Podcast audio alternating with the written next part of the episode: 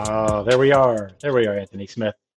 Welcome to Freightonomics, the remote edition part two, uh, where we discuss the combination of the macroeconomic environment, combine it with the transportation sector. Anthony Smith, lead economist, over there in his kitchen. Uh, Zach Strickland here in my bonus room uh, with headphones this week. So I'm headphones zacked up this week, Anthony, because I thought it made me look more like an official podcaster. And you've got like I an have official headphones mic. here, but I don't use them, and I I'm not sure if my mic's actually connected, so I'm going to need some tutorials. But this is my kitchen, but it's a studio, so it's also kind of like off of my living room and bedroom at the same time. It's, it's efficient. What more would you expect from an economist but efficiency? Exactly. I like that. That's where we agree. We totally agree on efficiency. so it's a big day today. Uh, we had uh, the inauguration um, that went smoothly, uh, thank goodness. and uh, you know, there's you know a lot of activity surrounding that. We'll dive into that here in the stories of the day here in a minute. But uh, we're going to have Dr. Zac Rogers on uh, this week to kind of give us an update on that LMI action, as well as talk about the ongoing problem with all these bottlenecks. Uh, I think I think the story of the story of 2021 is going to be how do we recover from 2020 and a lot of situations uh, that uh, started in 2020 still have yet to be resolved uh, you know and again the president the newly inaugurated president's going to have a lot to do with that in the long run maybe not so much in the near term. If you paid attention to our show uh, with will sested talking about regulations back in december uh, most of the impacts of a, a presidency don't really start uh, until later in the year uh, when once they're inaugurated in, in office for a little while to give them a little bit of time. Uh, there's a freeze period put on a lot of their actions uh, for the first few days, uh, but doesn't mean that they're totally ineffective. Uh, they just have to. It just takes a little while to get through the bureaucratic processes. Um, that being said, Anthony Smith, are you watching LinkedIn today? I am. I have LinkedIn pulled up here, and we already have James Fry saying, Good afternoon, gentlemen. Special shout out to James Fry. We ha- have Laura Graves in here. Hello. So, yeah, I'm watching LinkedIn, uh, monitoring it throughout the show. So, if you want to jump in on the conversation, have any questions for Zach, myself, or Dr. Rogers, who will be joining us shortly, let us know. Absolutely. So let's dive right into some of these stories of the day. Of course, the biggest story of the day is the inauguration of the president. Uh, and an article that I've targeted here on FreightWaves.com, uh, written by the illustrious John Gallagher, is Can Joe Biden get infrastructure done in 2021? I think I already answered that uh, a little bit by saying probably not. Uh, but that doesn't mean that in the long run, he will not make some headway into uh, getting some of the consistent infrastructure, you know, backlog of projects uh, funded and underway. Uh, something that we, you know, you know, I, I- don't really want to get political about any of this, obviously, but one of the things I do believe the government has a, a responsibility for is providing adequate infrastructure. That's your roads, uh, your elect, you know, utility structures, things like that that really make a society function efficiently and effectively. Uh, it doesn't mean that they need to get involved with a lot of regulations or anything like that, but it does mean uh, that they do need to provide adequate funding to keep these things operational. I mean, over time, things degrade. Our roads obviously need consistent maintenance, the uh, electric, electricity, water, um, airports, and of course, some of our intercoastal waterways and things like that in our ports uh, need a little bit of help from time to time. And there is a massive, uh, I encourage everyone that, you know, is not necessarily familiar with infrastructure and, you know, what kind of projects this is to check out this article on FreightWaves.com. But one of the most interesting aspects of this whole thing, you know, if you don't want to read, go down to a chart. Charts are always great to, uh, you know, really summarize what's going on uh, with with what the article is trying to say. And surface transportation needs, Anthony Smith. Uh, how much do you think? How much money do you think that they need uh, to fund to get our infrastructure back up to just basic standards? to get them back up to basic standards, uh, Just I guess it'd be somewhere in the trillions for sure. Yeah, yeah, 2.5 to be Yeah. honest. Uh, so we have half of that funded at 1.3. Mhm. Um, so it is a significant, uh, a significant, you know, oh, just half of it is being funded right now, uh, and that's not that's just to get it up to par, not to get it, you know, into the future and ready to go. So there, there's significant amount of spending and funding that needs to go on there to get things back going, and that obviously has a huge impact on transportation and uh, and things like that. It does, and, and the, the sad thing a lot of the times when it comes to infrastructure, it's not that entertaining for people to hear. A lot of times you hear about infrastructure, people are like, "Oh, this is boring. I don't I don't care," but it makes a big difference. And if you see tax dollars going towards infrastructure, a lot of times people aren't that thrilled about it. Um, but it's one of those things that you just need, and it helps with efficiencies. And this is one of the things we we have our monthly sonar podcast that we go over a lot of the macro trends and, and transportation trends. And this is one of the areas that I was a little bit more optimistic about when we look at non-residential construction through the latter half of the year when we're looking at um, infrastructure spending and construction costs, highway roads, things like that.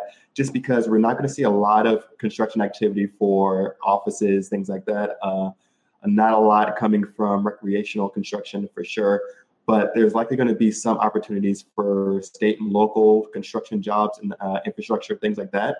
Um, but that's all going to be really, really, I think, uh, like you said, it's going to take some time. It's not going to be immediate, but it's going to be a potential area of opportunity as we get to the middle half of 2021 to the latter half of the year. Yeah, and uh, I, I, need to make a correction. It's 2.5 billion, not trillion, uh, from what the article states. I, I, misread that. So, yeah, I mean that's that's better.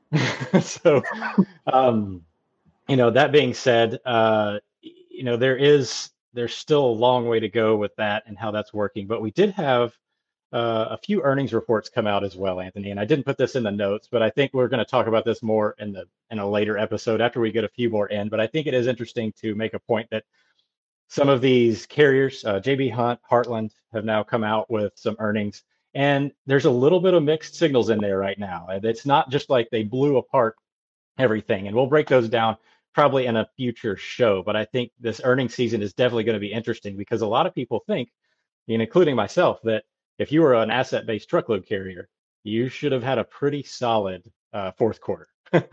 and Heartland actually pulled back revenue while increasing operational uh, margin. So they were able to operate more efficiently with less money. So that that to me is a little interesting. I'm going to do some a little bit deeper dive into that uh, because the fourth quarter massive uh, for uh, for a lot of carriers and a lot of shippers out there. And speaking of that fourth quarter, the next story of the day that I think was the most interesting was the one written by none other than Andrew Cox. Uh, you know, not necessarily a you know a formal contributor to FreightWaves.com in terms of article generation and things like that. He's not necessarily a journalist in that regard, but neither am I. Uh, and I tend to, I'll, I'll, throw up a posting every week as I do with the chart of the week. But he breaks down the retail segment in uh, in the fourth quarter, and he says, despite losing momentum late, holiday sales surprised to the upside. Uh, so, you know, just to summarize this article and what he's talking about, he does he is spearheading this new uh, you know product offering from FreightWaves uh, called Point of Sale, uh, and and it involves all sorts of you know subscriptions and newsletters uh, he's starting up a podcast to really target sectors more specifically. And uh, this is one of those, you know, this is, a, this is a sample offering, if you will. And it uh, basically outlines how the holiday spending actually kind of came back off of November's levels, but it was still a record December overall. And I, I think that's a very solid way that he positioned that. It's not necessarily, oh, retail sales, you know, contracted in December yeah, they contracted off of a record November, and there's still a record level of December activity going on. And uh, this is one of those things that's going to consistently let's it's going to fuel what we have left to go in this first half of uh, 2021 in terms of overall uh, restocking events and freight movements. That's right, and this is another one of those topics that we touched on. I think, geez, I mean that report came out last Thursday, I believe, for retail sales, and so definitely was a brief talking point for me on the midday market update and glad to see Andrew go into more depth on this. And I think we went onto it again on that monthly uh, webinar we did yesterday. But yeah, we saw a decline for retail sales. I think it was down 0.7% from November to December. Um, we've been talking through Freightonomics about some deceleration within retail sales. So not too too much of a surprise that we saw this com- this number come out. I think the biggest surprise was coming from that uh, non-store retail subsector um, which has been a strong segment throughout much of 2020, we saw that come down 5.8 percentage points. But again, it was still up 24.3% on a year over year basis. So we are definitely seeing some slowing, some easing on a month to month basis, but on a year over year basis, still extremely robust, um, still, still near record levels at any measure. Uh, for a lot of different segments when we're looking across the board at different breakouts. So, um, still a lot of growth, like you said, a lot of activity still going on but there is some deceleration there. But there are a couple bright spots potentially throughout 2021 that is slowly building momentum. All this is somewhat losing steam on a month-to-month basis from record highs. Yeah, and he, uh, I think him and Seth actually addressed some of the, you know, the momentum that that's going to carry into this the first half of the year on Container Mageddon uh, on their Great Quarter Guy podcast yesterday too. So it was I loved I love the title of the uh, of the yeah. podcast. I haven't listened to it yet, but uh, Container Mageddon, quite aptly named uh, for this time of year, uh, especially right before Chinese New Year. So, you know, I think this is a good point to uh, start segueing into our guest, Dr. Zac Rogers. Uh, you know, the illustrious Zac Rogers from Colorado State, big contributor to the LMI. Uh, yes. You know, he's he's been he's been growing his hair out, making sure that he gets his best quarantine life going. Uh, but here he is back again, uh, Dr. Zac Rogers. Welcome to the show. Uh, it's good to you see been? you guys. It's it's yeah. the only way I can keep track of how long the quarantine's been going. Is how much the worse I look, the longer it's been. Essentially, is metric I use. Also, it's nice to talk to you guys from how I've been calling you guys from my home office this whole time, so I finally feel like we're on equal footing here. I'm a little less self conscious about like having stuff behind me now that everybody right. does. Yeah, I got an entire stove. Yeah, no, no, it, it looks bad. Whatever you're doing. so, uh, so Dr. Rogers, so we we've got, um, you know, the LMI came out in December. We saw a little bit of this. I, I don't want to call it easing. I think everybody starts to think, oh, you know, you mentioned one sign of a slowdown, and everybody's like, it's over, it's over, and and I, that's that's just not accurate. We're still extremely uh, tight on the transportation capacity side. Warehousing capacity still difficult to come by. Um, but some of these numbers eased a little bit in the in December, correct? A little bit, yeah. And again, I, I would remind everybody it's all rates of growth. So anything, any number that we can that we get above 50 means growth. Any number below means contraction. And the the further below or above, the greater the growth or contraction is. So the LMI was still uh, a, a 66.7 in December. So that's still a very solid rate of growth, well above the average uh, of the four years we've been doing this, but a little bit below. Uh, it had been in the 70s for the three months before that. So the rate of growth is still is uh, down a little bit, but it's still growing. You know, if we were kind of going like this, now we're just going a little bit like this, but it's still going up. And a lot of that, though, I think I should point out, is driven by a decrease in inventory levels, which we always see a decrease in inventory levels in December because that's when a lot of retail sales happen. Now, I will point out inventory still went up slightly. I mean, very mildly. It was a 56 uh, in December. But if you compare that to December 2019, it was only a 42 then. Okay, so so we had inventory levels actually went down uh, last December, and remember, kind of there was a slowdown with the industry, uh, you know, industrial sector and everything. But this year we're at a 56, 57. And so, yes, we're slowing down, but we're not slowing down the same way we normally would. And I think that's a lot because of, and it relates to Container Mageddon, which I also like a lot.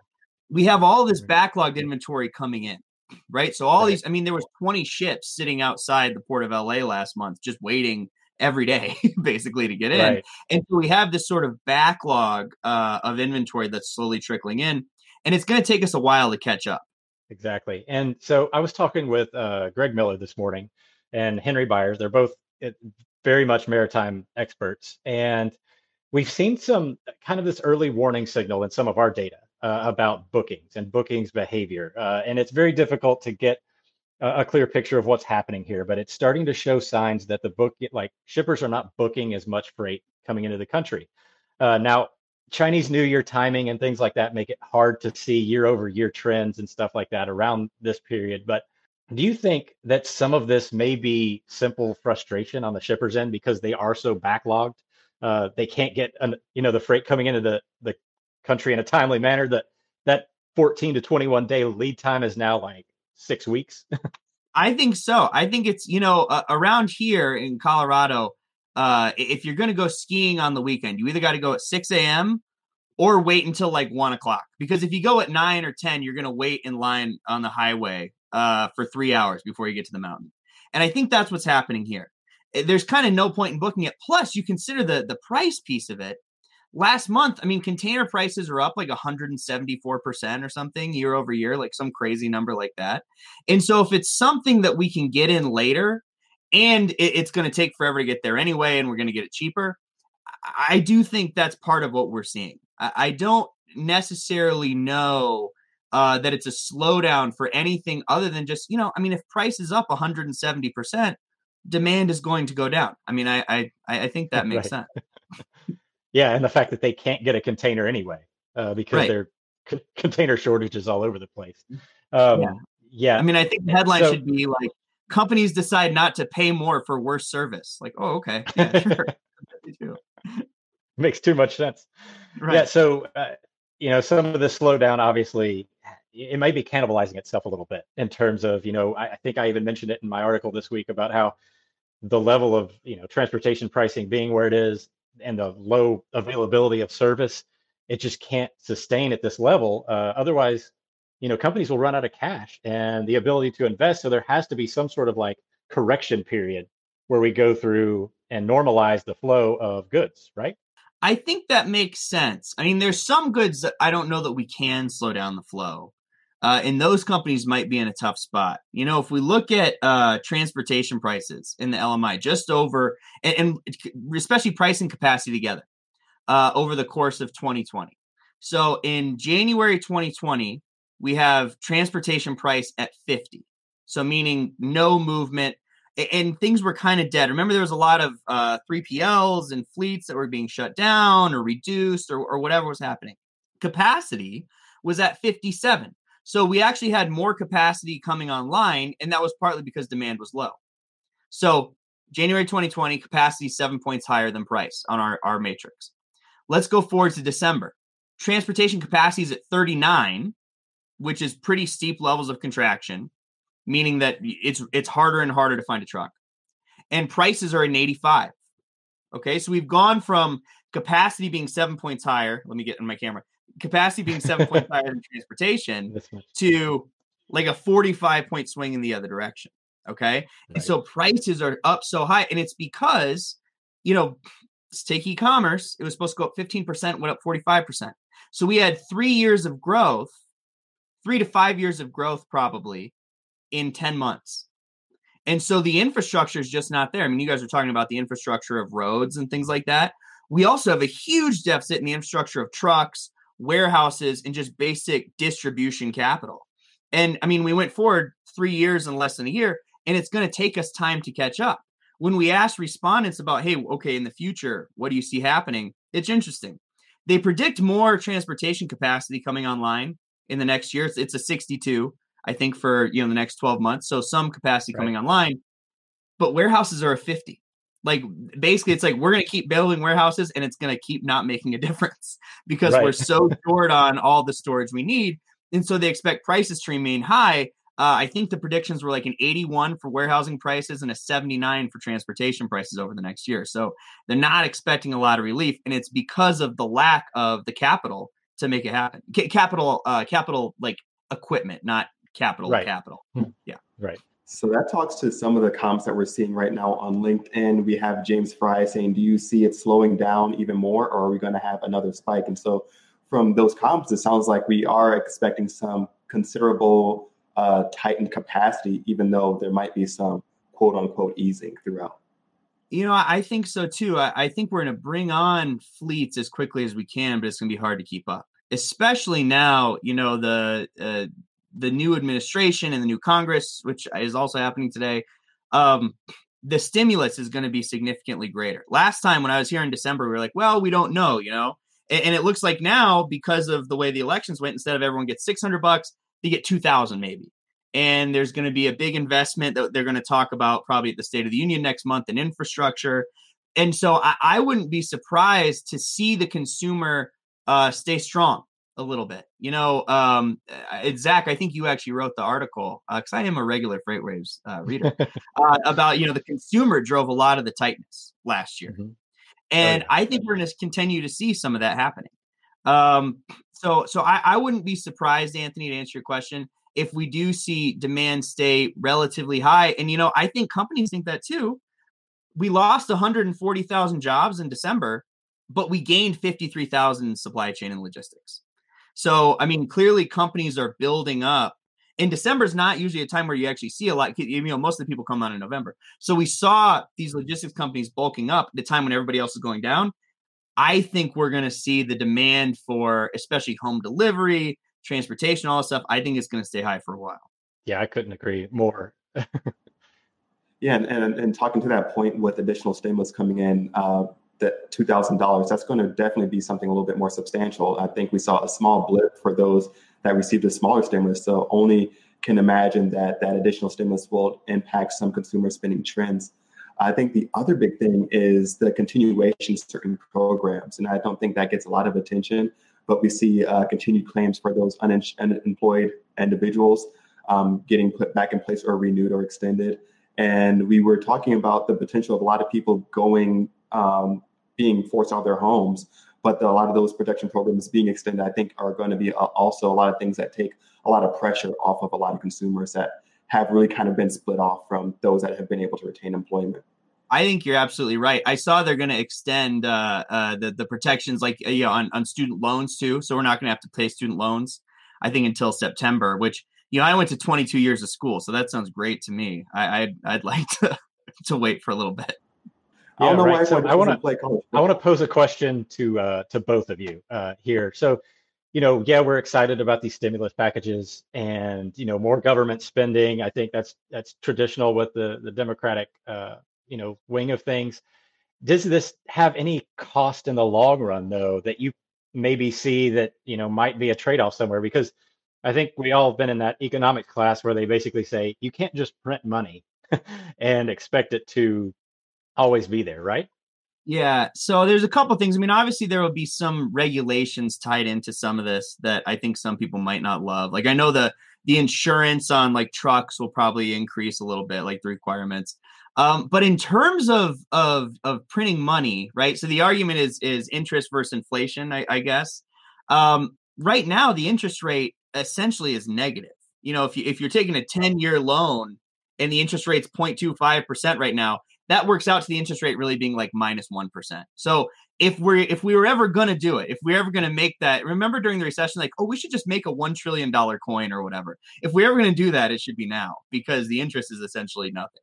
And the other thing is uh, when we have these stimulus packages that get put out, a lot of it's getting put back into the economy. There's velocity there, although um, may not be the type of spending that we would want to see in the kind of environment that we want to be in but we are still seeing that consumer trends really kind of having that activity. I think it would be a lot different if we were still printing off a lot of that money and it was just sitting in a lot of people's pockets, which some are. And I think that's a wise decision for sure. Um, maintain as much cash as possible, especially in, during times of uncertainty. But we are still seeing a lot of consumer spending. And I think it's good for those that are still able to re- retain their employment. I think definitely we always talk about the tale of two consumers, so that those that, that have been able to retain employment spending, working remotely, and really kind of providing that upward momentum for this e-commerce boom. But um, those that are maybe a little bit more on a week-to-week, month-to-month plan, it's going to be a little bit more touch and go with their spending habits. Although it does seem like they are spending as well. Well, it's you know it's that K-shaped recovery. Anybody on the bottom part of the K, they're going to spend money if they have money, right? The people who haven't been affected. I mean, if you give money to someone who's a millionaire, they'll put it in their bank account if you give someone, you know, someone making fifty thousand dollars or unemployed, they're going to spend it on something. And so, you know, that goes directly. It's like you're saying, it's going to go directly in and, and stimulate a little bit, which I think is why transportation prices will stay high to bring it all back, uh, because uh, you know people aren't going to stop getting stuff delivered to their houses. I don't think. No, I think I think that's a large part of what we're going to see here in the next year. Is you know we're we're in the COVID world for at least another three to four months. It looks like, uh, you know, it's the case count is extremely high, um, and the vaccine is going to take time to get through that. So, uh, you know, my question is really is this durable goods demand going to persist at the same pace that it did last year? Because I mean, you you have this transition period, and everybody goes into their house and they start looking around. All of a sudden, I'm tired of doing home improvement projects. Does this does this have like uh, a lag, a tail to it? Yeah, you know, I've been I, I was tired of doing home improvement projects before COVID, actually. so good for you. Um, no, I, I I think that it can't keep going at the same rate. So you know, we went up like take e-commerce went up 40% last year. It can't go up 40% again. I mean, it physically cannot. There's no way we could do it unless there's a secret fleet of drones somewhere that we don't know about. It, it can't go up like that. So I think we'll go back maybe to our normal rate of growth, 10 to 15% possibly, but we're not going to lose that jump that we did last time, right? Like we did a big jump and now we're going to keep going up. I don't know if you guys remember stepwise from like, you know, trigonometry or whatever, but that's kind of what happened. So we went way up last year and then it's going to slowly keep going up, I think, this year, but I, I don't see it. I, I don't see it going back down. At the same time, I don't see us jumping up another 40% because I don't know that that would be tenable. Yeah. So I have one more question for you before we have to wrap things up. But you know, there is a measure in the LMI uh, that has we haven't really discussed it very much, but it's probably one of the more interesting points, and that's the inventory costs uh, aspect of it. And it shot up in November, October, November last year. At what point does it become, you know, that it's it's just not it doesn't make financial sense to keep inventory because the costs are so high? Does that have an impact into right. some of this downstream effect of transportation? You know, it, it hasn't yet. Uh, so it's right now it's a 72. It was 73 uh, in November and October, which is well above the uh, the average of I think 60 uh, is the average for that one. Um, so, you know, I, I, think right now a lot of it is well, I can either pay a lot to hold on to inventory, or I can have a lot of stockouts, and th- those are my two options basically. And so I think companies are choosing to pay. Yeah, it definitely makes sense. And Zac, thanks so much. Dr. Rogers, I should say, thanks so much for joining us. I think we're getting the cue from our team that we're about to wrap up. So, um, yeah. real quick, where can people find more about the LMI? Uh, the dash uh, LMI.com. Uh, we post our reports every month. It's always the, the first Tuesday of every month. They come they come out, and you can see our first reports up there as well, going uh, go, uh, going all the way back four and a half uh, years. And I would just say to to wrap this up, I'm glad that you guys are working from home. It does make me feel more like we're on the same footing. All I need now is uh, one of the sweet blue FreightWaves zip ups. Craig Fuller, get yes. at me. Let me know what I have to do. And uh, I mean, I'll, I'll, pay. I'll pay half. I mean, friends and family discount for one, no problem. Well, they're on back order. They're stuck in a container off the port of Los Angeles right now.